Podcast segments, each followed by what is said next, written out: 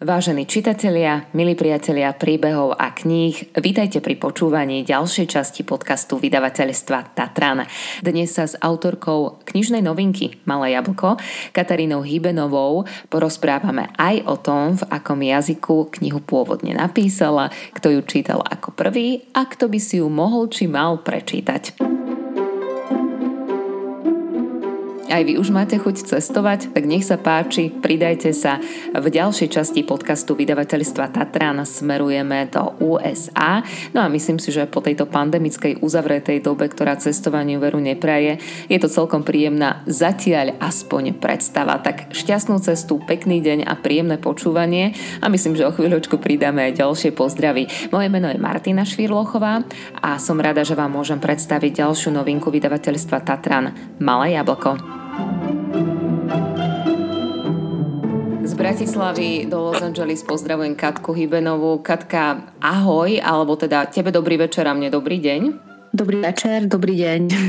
Každý pozdrav je relevantný. Dáme si ten univerzálny pozdrav. My sme uh, to spolu ladili ako symfonický orchester, aby sme sa zladili a stretli to teda. v nejakom približne priateľnom rovnakom čase pre nás obe, pretože sa teda spájame z Bratislavy do LA, teda 9-hodinový časový posun. Spájame sa online. Mm-hmm. K tejto dobe to samozrejme už tak nejako patrí. Aj vy ste takto? Viac online ako naživo v Amerike? No jasné, jasné. Akože my naživo nie sme vôbec. už dávno neboli naživo. Ja už ani neviem, ako, ako sa komunikuje naživo s inými ľuďmi, ako s mojou rodinou. Katka, inak, ale vieš, čo som si uvedomila, že keď som ťa chcela predstaviť, tak si hovorím, že Katku asi treba na úvod predstaviť ako ženu, ktorá odišla študovať do Ameriky, respektíve dievča z Popradu, ktoré študovalo rok právo v New Yorku a ktorej sa potom mm-hmm. veľká vec. Je zakladateľkou internetového časopisu Bushwick Daily, ktorý mapuje miestnych ľudí a komunitu umelcov. Ty si s tým internetom, ja si to tak spájam a to tým chcem povedať, že ty takú tú online dobu žiješ už asi dlhšie ako len takto pandemicky, alebo? No jasné, jasné, to bolo akože úplne že digitálne, ale, ale musím, musím povedať, že niekoľko, že sme urobili niekoľko takých fyzických čísel pri nejakých špeciálnych príležitostiach, takže sme to skúsili aj s fyzickými časopismi. Je to celkom akáčka, akože všetci ktorí robia fyzické časáky, tak akože klobúk dole. Chvíľku sme mali taký akože plán, že budeme vydávať štvrťročný časopis. To sme aj tak, že po tých dvoch sme povedali, že, že ideme na taký akože hiatus. Takže z ktorých sme sa nikdy nevrátili, ale hej, no, skúšali sme to aj, aj offline. Ty nás dnes vezmeš do New Yorku, pretože tam sa odohráva tvoja kniha, ale ako som už na úvod niekoľkokrát spomínala, tak spájame sa s tebou v LA. Čo tam robíš? Presťahovali ste sa?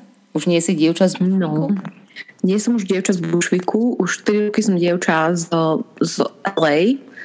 Um, teda dokonca už nie som dievča, už som žena. Ale som žena z LA teda momentálne.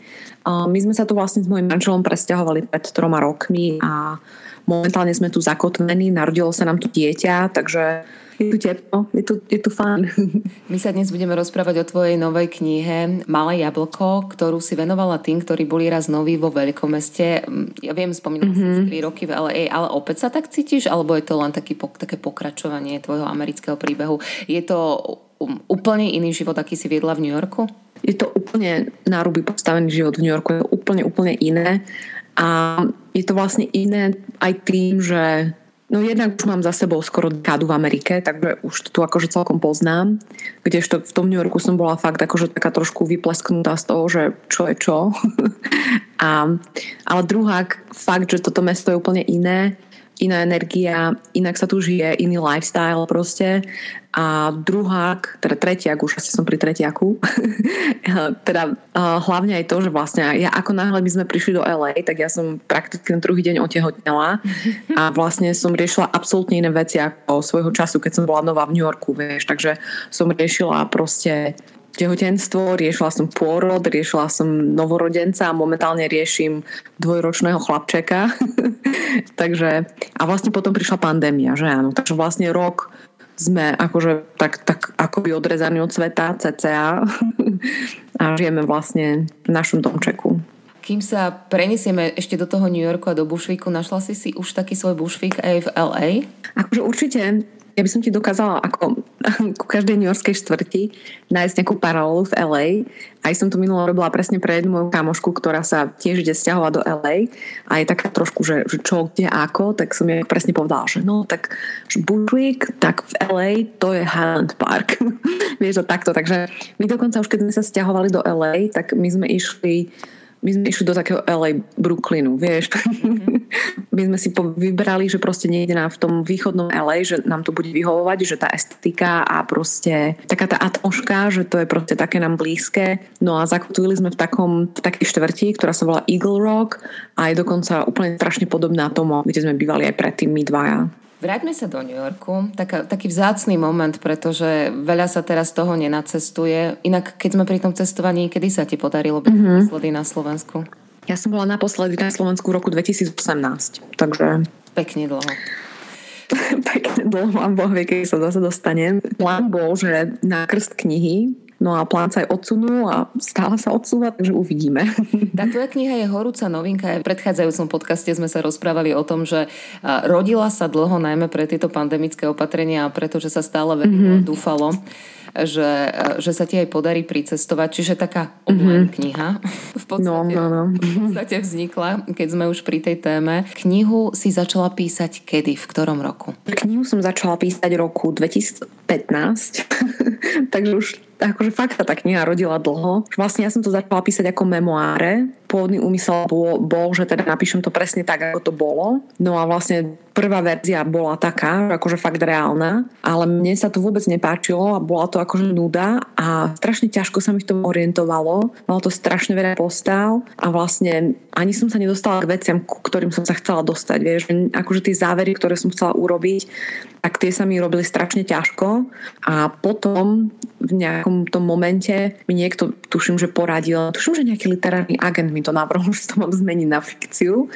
a ja som najprv týždeň hovorila, že blbosť, že určite nie a potom potom týždeň, že wow, že hej, že zmením to na román, vieš. No a vlastne v momente, kedy som si dovolila to celé zmeniť a vymýšľať si postavy a nadizajnovať si ten príbeh tak, ako som potrebovala, tak to nabralo to úplne iné obrátky a začalo ma to hrozne baviť a myslím, že ten príbeh je o mnoho lepší vďaka tej klasickej romanovej štruktúre a trojím dejstvám a tak. Keď ten tvoj príbeh, ten tvoj román skrátke predstavím, lebo teraz si veľa povedala v tej svojej odpovedi, najskôr tie memoáre, potom fikcia, tak poďme sa porozprávať o tom, do akej miery mm-hmm. je mhm. skutočná fikcia, pretože tvoj román sa odohráva... Jo, každý sa to pýta. Ja viem, lebo vieš, keď poviem, že Katka Hybenová je dievča, ktoré zo Slovenska prišlo do Ameriky študovať právo, založilo tam úspešný, rešpektovaný Jasné. online magazín. A teraz poďme teda k tvojmu príbehu, ktorý sa odohráva z hodov okolností tiež pred 10 už 11 rokmi. A hlavnou hrdinkou je Elena Stanková, ktorá bola na ročnom študijnom pobyte práva a rieši, mm-hmm. či sa vrátiť domov alebo zostať. So svojou kamarátkou a spolužiačkou Gabi z Izraela sa snaží začať nový život v inej štvrti v New Yorku, teda študovala, žila mm-hmm. v Hetene, presunula sa do Bushwicku, spoznáva komunitu Slovákov, zakladá online magazín, tak tá paralela je tam príliš veľká na to, aby sme sa ťa to všetci nepýtali. Ale dobre, no a ja akože ani netvrdím, že nie je paralela, vieš, určite je. A, a je to vlastne tak, že ten príbeh sa s tým môjim zhoduje v takých tých hrubých rysoch, ako presne ako si povedala to, ako čo si teraz zhrnula, tak v tom sa to zhoduje. Ale potom vlastne, keď sa už pozrieš, keď už akože tak zazumuješ na ten príbeh a vidíš tam tie konkrétne situácie a konkrétnych ľudí, s ktorými sa Elena stretáva a vlastne Elena sama, tak um, to už sú proste vymyslené veci.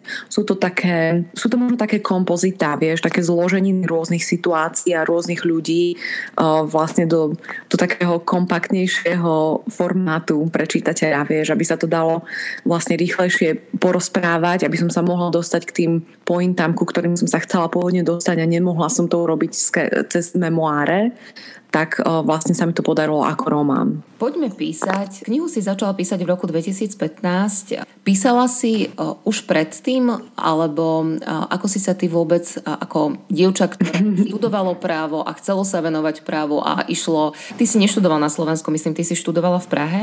Ja som študovala v Prahe. Uh-huh. Tak si odišla študovať a pokračovať v štúdiu do Ameriky práva, čiže takto uh-huh. že uh, si mala taký ten jasný cieľ, čo chceš v živote robiť a zrazu začneš. Bol to zrazu? Vieš čo? spýtala. Určite to nebolo zrazu. Ja podľa mňa písanie je akože súčasťou mňa, vždy to tak bolo. Vždy som písala, vždy som písala že dobre slohy a tak. to ešte teraz aj moji spolužiaci spomínali na Facebooku. Ale um, nikdy mi to neprišlo, že je to nejaké lukratívne povolanie, alebo nebolo mi jasné, že čo môžem robiť akože s písaním. Určite som si nemyslela, že budem spisovateľka a že sa tým uživím. A podľa mňa je to akože celkom ako ja si to ani nedávam nejak za, za zle alebo za chybu, lebo na tom Slovensku to nie je úplne jasné. Vieš, že napríklad keď chceš písať povedzme fikciu, takže kam s tebou? Že čo vyštuduješ? Alebo podľa mňa hoci čo môžeš vyštudovať a nakoniec sa môžeš dostať k tej fikcii, vieš. Takže inak ja som celkom rada, že som vyštudovala právo, že je to taký akože, ako by som to povedala, taký taký exaktnejší smer v rámci spoločenských vied, ktorý akože má celkom dobre, teraz poviem blbé slovo, že ozbrojil do života. Potom neskôr, keď som podnikala v rámci médií z Bushwick Daily, tak ako som sa nezľakla nejakej proste hlúposti, čo na mňa niekto vypasil, ale som si povedala, že no tak poďme si to pozrieť, googlíme si to a proste, že tá orientácia v tých právnych predpisoch a celkovo to právnické myslenie, myslím, že sa mi hodí a, a hodí sa mi až do dnes. Vieš, proste takéto logické uvažovanie je celkom fajn. No ale som sa vrátila k tvojej otázke, že áno.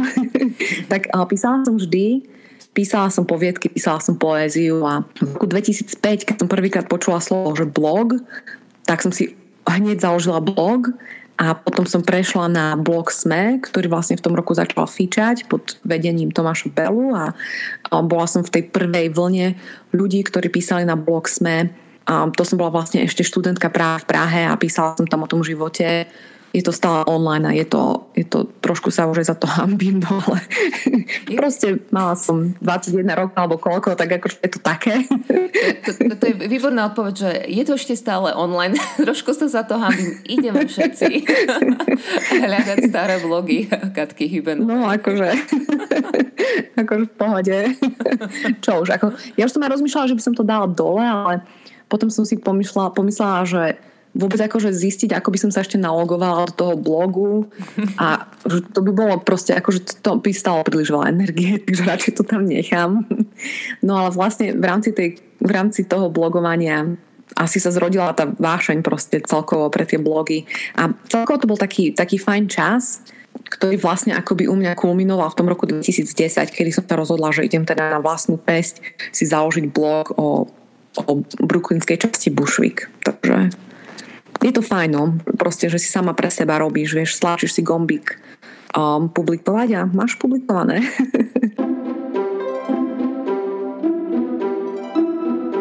V novej časti podcastu vydavateľstva Tatran sa rozprávam s Katkou Hybenovou, autorkou novej knihy Malé jablko. Musím povedať, že je naozaj čerstvej knižnej novinky. Katka, kniha už dorazila do LA za tebou? Ešte stále nedorazila, ale už ju vyzerám a už sa na ňu veľmi teším. Máš sa na čo tešiť, je to naozaj vydarený kúsok, taká pevná väzba bez prebalu mm-hmm. s krásnou farebnou predsadkou. Bude sa ti vraj páčiť, lebo ty a žltá ste spriaznené duše, povedali mi v Tatrane. Je to tak? Je to určite tak. Mm. Ako keď som videla tú žltú obálku, tak mi úplne poskočilo srdce a myslím, že tá pani grafička, že to úplne super vystihla vyzerá to proste fakt dobre. No a ako mňa ako knižnú moľku, tzv. knihomoľku strašne potešilo, že to nebude mať ten prebal, vieš, taký ten klasický papierový, že sa to razí priamo na, na väzbu. Mne to príde, že to je strašne krásne a vždy, keď vidím takú nejakú knihu, tak akože mi srdce poskočí, takže som strašne rada, že moja je tiež takáto. Takže bude to som... tvoja vysnívaná kniha? Alebo takto sa spýtam, keby ti pred tými desiatimi rokmi, keď sa začal odohrávať ten tvoj príbeh, alebo v tom roku 2015, keď si začala písať svoju knihu, ako si nám už prezradila, niekto povedal, že ty tú knihu naozaj aj dokončíš, že ti ju niekto vydá. Čo by si mu na to povedala? Vieš čo, asi by som aj celkom verila, pretože už v tom roku 2010, keď som bola v Bušviku a vlastne som tam začala odhaľovať tú bujnú umeleckú komunitu, tak mi bolo hneď jasné, že to je niečo zvláštne, že tam sa proste deje niečo, že som natrafila na niečo fakt špeciálne. A vlastne preto som začala aj ten blog, že chcela som, chcela som to proste strašne zdieľať s ostatnými ľuďmi a byť to súčasťou. A prišlo mi to už v tom čase také románové, alebo skoro ako keby som žila nejaký film. Bolo to proste super. Takže celkom by som asi aj verila. Je to tvoja prvá kniha jediná? Alebo už tak paralelne píšeš ďalšie príbehy? A paralelne píšem. Ja mám taký dojem, ako keby som ako keby to bolo vždycky jasné, že začne písať knihy už poč- počas celého môjho života. Bola iba otázka, že kedy. A vlastne moja túžba zdieľať s ľuďmi tú story z Bushwiku, proste tú atmosféru a taký ten pocit začiatku a ten, tá neistota a tieto veci, tak vlastne tieto vo mne prebudili, že to fakt musím napísať. Takže vlastne k tomu som sa dostala. A ako som písala Malé jablko, tak úplne som akože, ako sa hovorí po anglicky, že head over heels, že som tomu naprosto prepadla. No a vlastne teraz pracujem už na tretej knihe svojej, dokonca táto je v Slovenčine, takže tú dvojku, čo som písala, tá bola v angličtine, tu som prerušila momentálne a vrhla som sa na, tú, na túto Slovensku, pretože prišlo mi to také ako Vieš, to taká pandemická, akože teplá deka. Je teda veľa, na mne treba teplá deky veľmi, ale taký komfort, vie, že proste písať v tom materinskom jazyku a chcela som písať o veciach, o ktorých som už hrozne dlho rozmýšľala, ktoré sa tak akoby týkajú.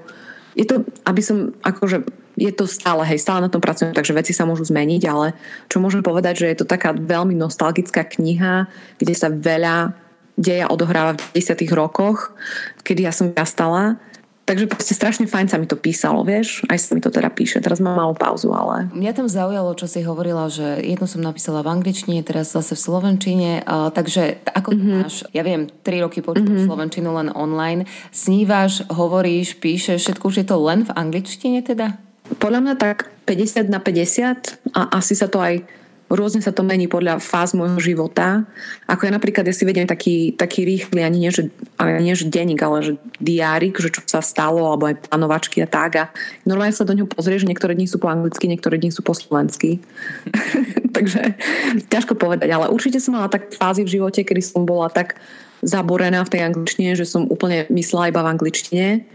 Ale teraz vlastne tým, že jednak mám malého syna, ja sa s ním bavím po slovensky a druhá vlastne sa rieši malé jablko a vlastne píšem tento ďalší román, tak, um, tak akože som dosť kontakt so Slovenčinou, takže, takže určite sa zvýšil ten aj, podiel aj Slovenčiny. Aj nám hovoríš po slovensky, áno? Mm, hovorím s ním po slovensky, no.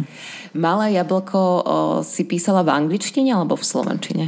Malé jablko som začala písať v angličtine. Akože vôbec mi nenapadlo ani vo sne, že by to bolo pre Slovákov. Ale ono písanie románov je podľa mňa, aspoň teda, taká zvláštna alchémia. akože u mňa to je dosť taká nejaká súhra podvedomia a intuície a že vlastne človek ani nevie, čo z neho vylezie a vlastne ten finálny produkt sa zistilo, že vlastne je asi o mnoho bližší Slovákom ako Američanom. Vlastne tá slovenská identita na pozadí toho zahraničného prostredia tak dosť vyšla na povrch a myslím si, že teda akože pre Slovákov to bude mať väčší prínos ako pre Američanov. Takže som to preložila obratom, poslala do Tatranu No a pozri sa, ani 6 rokov neprešlo, že kniha je vonku. Katka, ty no. si to už na začiatku spomínala trošku, že sa tak menilo to nastavenie pri písaní Malého jablko. Teraz si o, už dopovedala aj k tomu viac. O, takže keď si začala písať knihu, ktorú my máme teraz ako čerstvú novinku na knižnom trhu, nebolo mm-hmm. úplne jasné, že pre koho bude prioritne napísaná, že menilo sa to tvoje nastavenie, že ako tú knihu píšeš, pre koho ju píšeš, čo je jej zámer a čo ňou chceš povedať?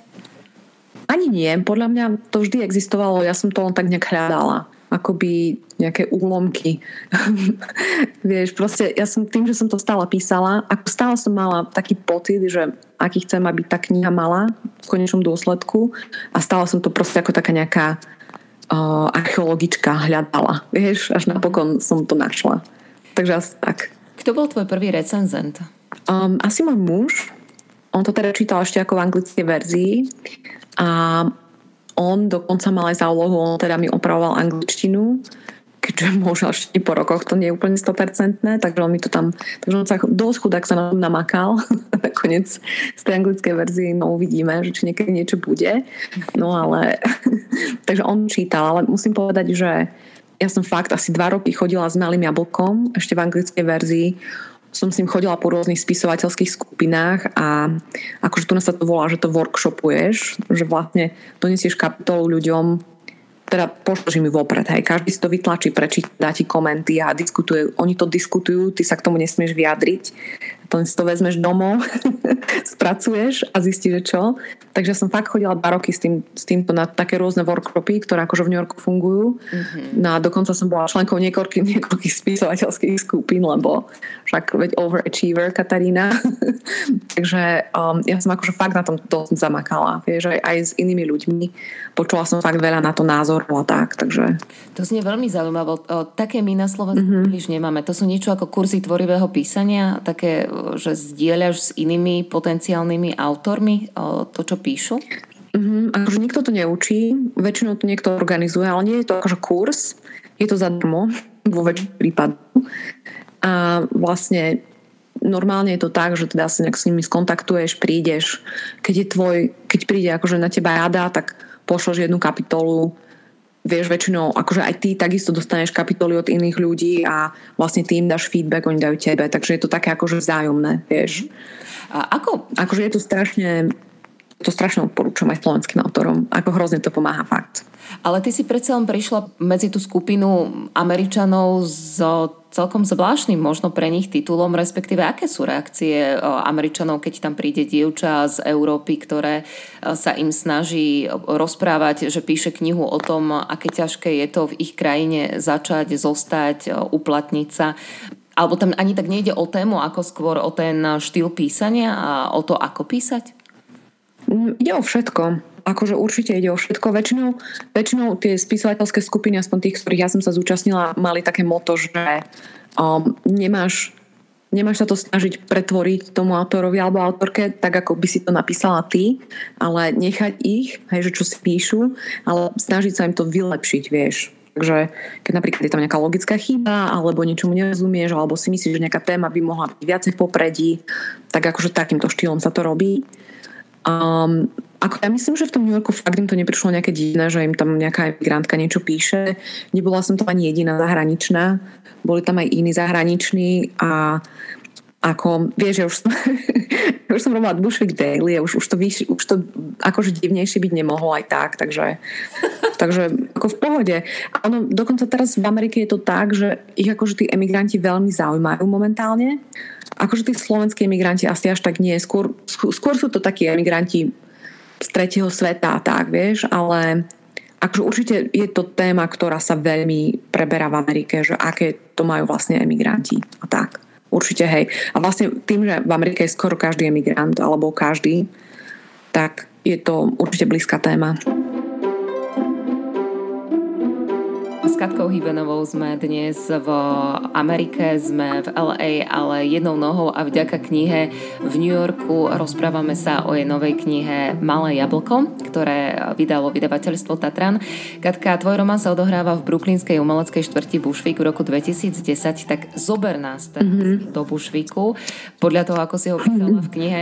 Po tom prvom vystúpení z metra, keď si z toho Manhattanu dorazila do tejto štvrte New Yorkskej, tak ja som stále konšpirovaná konšpirovala, hľadala som, čo sa ti tam stane. Niečo mi tam nevoňalo, vrami si, buď ju okradnú, buď ju prepadnú, alebo ten byt je nejaká mačka vo vreci, niečo tam určite bude. Ako si ty? A tak skoro všetko sa ti splnilo, nie? Nebudeme akože prezrázať.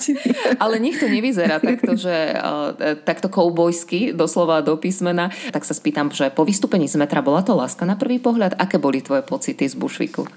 Určite to nebola láska na prvý pohľad, ani na druhý, ale um, bola to skôr taká znúdecnosť. Ale akože, teda ja som už vedela, že v tom Brooklyne, že Brooklyn je fajn. Vedela som, že hlavne ten sever Brooklyn je taký indie a že sú tam umelci a proste ako poznala som celkom Williamsburg, ktorý je teda bližšie k Manhattanu. No a vlastne nejak do toho Bushwicku som sa dostala kvôli tomu, že som si to ani vo Williamsburgu nemohla dovoliť. No a, ale počula som tiež už o Bušviku, že sú tam umelci, tak som si hovorila, že OK, že snáď, že snáď niečo proste bude OK.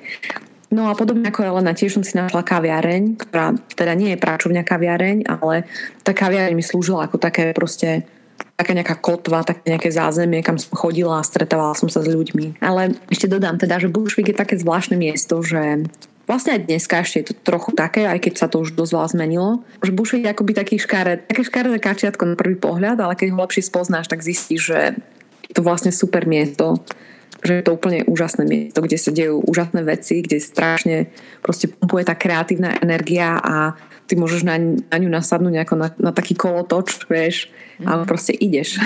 Ty si podobne ako tvoja hlavná hrdinka Elena Stanková v Bušviku zažila také tie najbúrlivejšie roky gentrifikácie. Asi to so všetkým, čo mm-hmm. si to teraz povedalo, aj súvisí, ale skúsme to tak pretlmočiť, aj keď to už samozrejme mnohí poznáme aj u nás.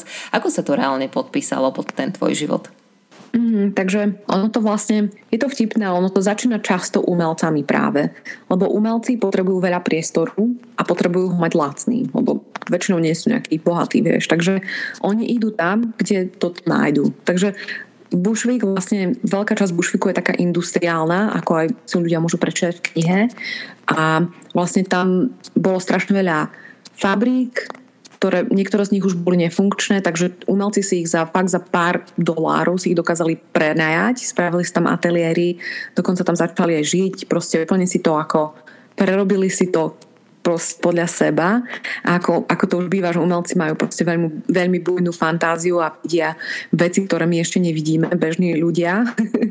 Takže vlastne ako keby ukázali, že aj to škardé môže byť krásne, ako keby vyrezali z nejakého kameňa diamant a vlastne sa strašne spopularizovalo takéto loftové žitie, vieš, že žitie proste v takých tých obrovských priestoroch um, s takými tými trámami a ono tak ako aj aj historicky, keď sa pozrieš vlastne na New York, tak tá umelecká vlna šla, že neviem, niekde od Chelsea, čo je tak na tej 14. ulici v Manhattane a išla proste dole a presne ako prešla, tak tam sa to akože strašne gentrifikovalo a teraz je to také strašne cool, trendy a sú tam butiky a neviem čo všetko, vieš, takže vlastne ja som to chytila v Bušviku teda. Čo je ale to, čo aj ty veľmi dobre opisuješ v tej knihe, um, že ono toto všetko má aj tú svoju, ako to nazvať, neviem, či môžem povedať, že odvratenú stránku, ale riešiš to tam Určite. dosť podstatne, akože že z toho škaredého kačiatka stane tá nádherná labuť, nie je to už e, zrazu štvrť pre všetkých a najmä pre tých možno pôvodných obyvateľov, ktorí e, no. si to už nemôžu dovoliť práve to, že väčšinu tí pôvodní obyvateľia, ktorí tam žijú práve kvôli tomu, že je to také lacné, tak akože je fajn, že sa im to zmení, že je to zrazu bezpečnejšie a že sú tam nejaké reštíky a proste nejaké, že konečne tam je nejaká infraštruktúra, lenže väčšinou oni tam už proste nemôžu byť, pretože v New Yorku je strašne slabá ochrana nájomníka, Takže vlastne tí prenajmatelia ako náhle vidia, že si môžu popýtať vyššie nájomné, tak neváhajú si ho popýtať a sa zbavujú tých rôznych nájomníkov aj celkom nepeknými spôsobmi. A, a často oni vlastne tí, tí ľudia, ktorí tam žili predtým, ako v prípade Bushviku, to je hlavne latinskoamerická populácia, tak oni ani tomu nerozumejú, že čo sa tam vlastne deje a nemajú nejaký vzťah k tým novým podnikom, čo sa tam otvárajú a zmení sa tá štvrť tak, že proste sa, sa tam už ani necítia doma. Vieš? Takže už aj, aj by si to mohli dovoliť, tak radšej idú preč, lebo je to proste iné, vieš. No. Toto zažíva Takže... hlavná hrdinka Elena v tvojom románe, že rozbieha online magazín, ktorý chce vyzvihnúť krásu Bušviku a na druhej strane mm-hmm. stretáva sa s takými atakmi, či vôbec ten Bušvik pozná, či vôbec vie, o čom je tam ten život a že mm-hmm. rieši takú tú, takú tú dilemu, že reálne jej ľudia vyčítajú, že prispieva k zlepšeniu života v Bušviku, lebo uh-huh. sa boja... Tým vlastne zhorší. Áno, že ho zhorší. Uh-huh. No áno. Viaceré dilemy riešiš vo svojej knihe a mne sa páči, že neopisuješ rúžovo úplne nejaký americký sen dievčaťa z Popradu, ktoré tam dokáže veľké veci, lebo ty si tam v tom bušviku aj veľké veci dokázala, ale riešiš napríklad túto jednu hodnotovú dilemu a nielen túto. Riešiš aj to, že do akej miery um, človek um, tým, že píše, má právo o tom písať a respektíve má právo aj tým svojím mm-hmm. písaním možno ovplyvňovať životy ľudí a aj toho, o kom v princípe napíšeš.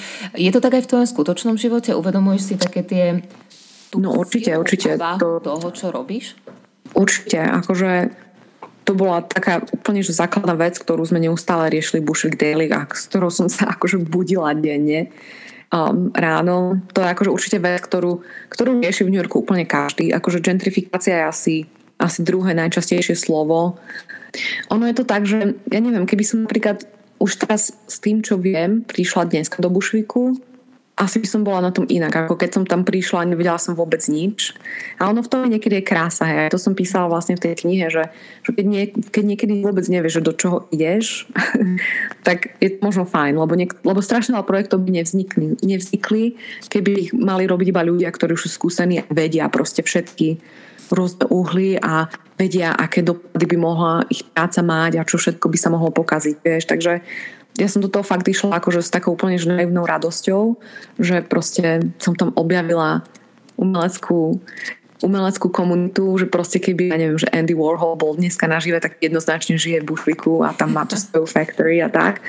A mi to prišlo, že jednoznačne musím o nich písať, že to akože proste sa nedá inak ale zároveň presne, že tí umelci chudáci nesú, nesú si tú stigmu, že ako keby boli tými prvými lastičkami gentrifikácie, keď oni sami proste idú druhý, vie, že prví idú tí chudáci latinskoameričania a druhý idú umelci, lebo tie si to už nemôžu dovoliť.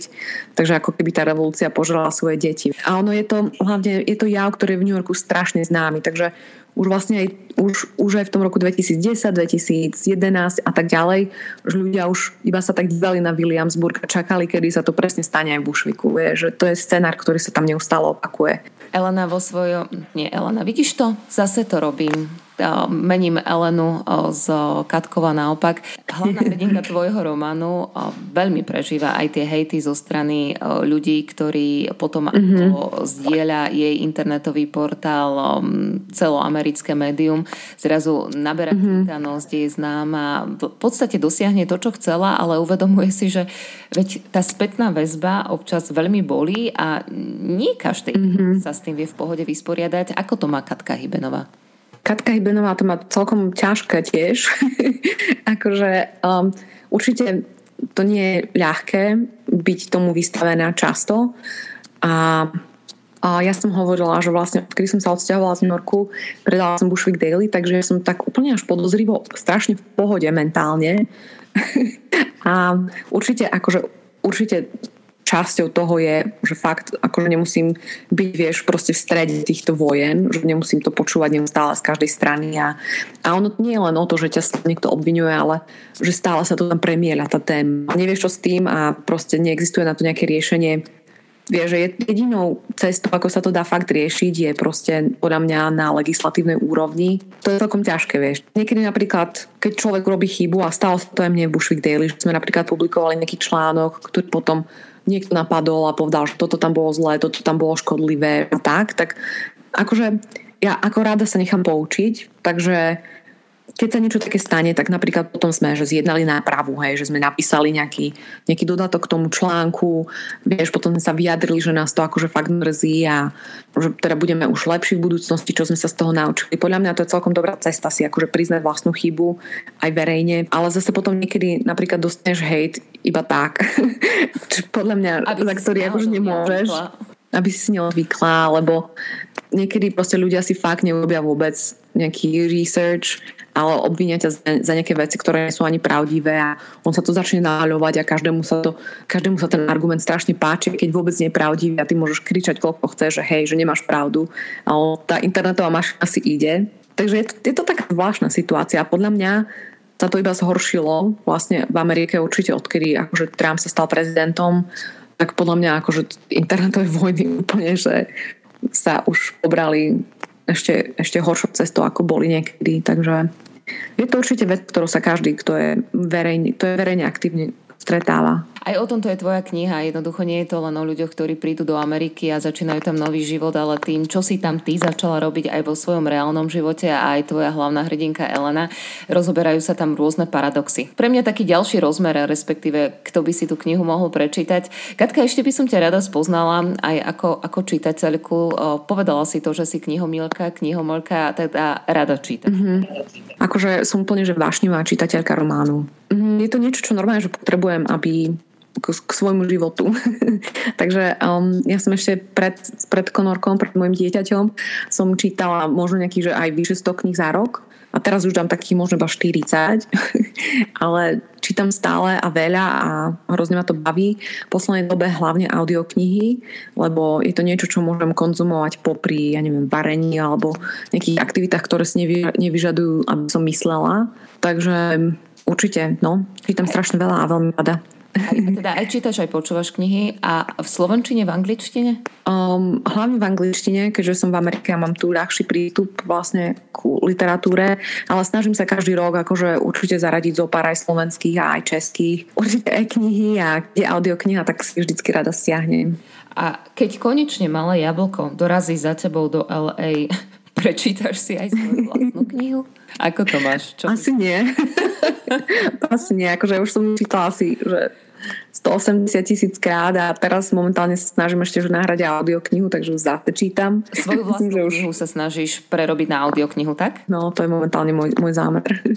Držíme ti palce, Katka. Ja e, verím, že sa čoskoro aj uvidíme. Pozdravujeme ťa do Los Angeles. Ďakujeme veľmi pekne za tvoj čas. Želáme príjemné písanie, keďže píšeš aj ďalšie tituly, tešíme sa na ne. Ďakujem, ďakujem. A sa ti dári. Ďakujem Martinka, ďakujem za, za čas a za rozhovor. Milí priatelia príbehov a kníh, sme radi, že ste si vypočuli ďalšiu časť podcastu vydavateľstva Tatran. Dnes vás ním sprevádzala Martina Švirlochová. Boli sme spojení z Los Angeles a teda najmä s Katkou Hybenovou, autorkou knihy Malé jablko. Želáme pekný deň a príjemné počúvanie a čítanie a keď sme pri tom počúvaní, tak predchádzajúce časti nášho podcastu nájdete na webe slovtatran.sk v sekcii podcast. Na tejto stránke určite nájdete aj ďalšie dobré tipy na čítanie. A ak máte otázky, nech sa páči, písať ich môžete prostredníctvom e-mailu infozavinač alebo sa ozvite cez sociálne siete.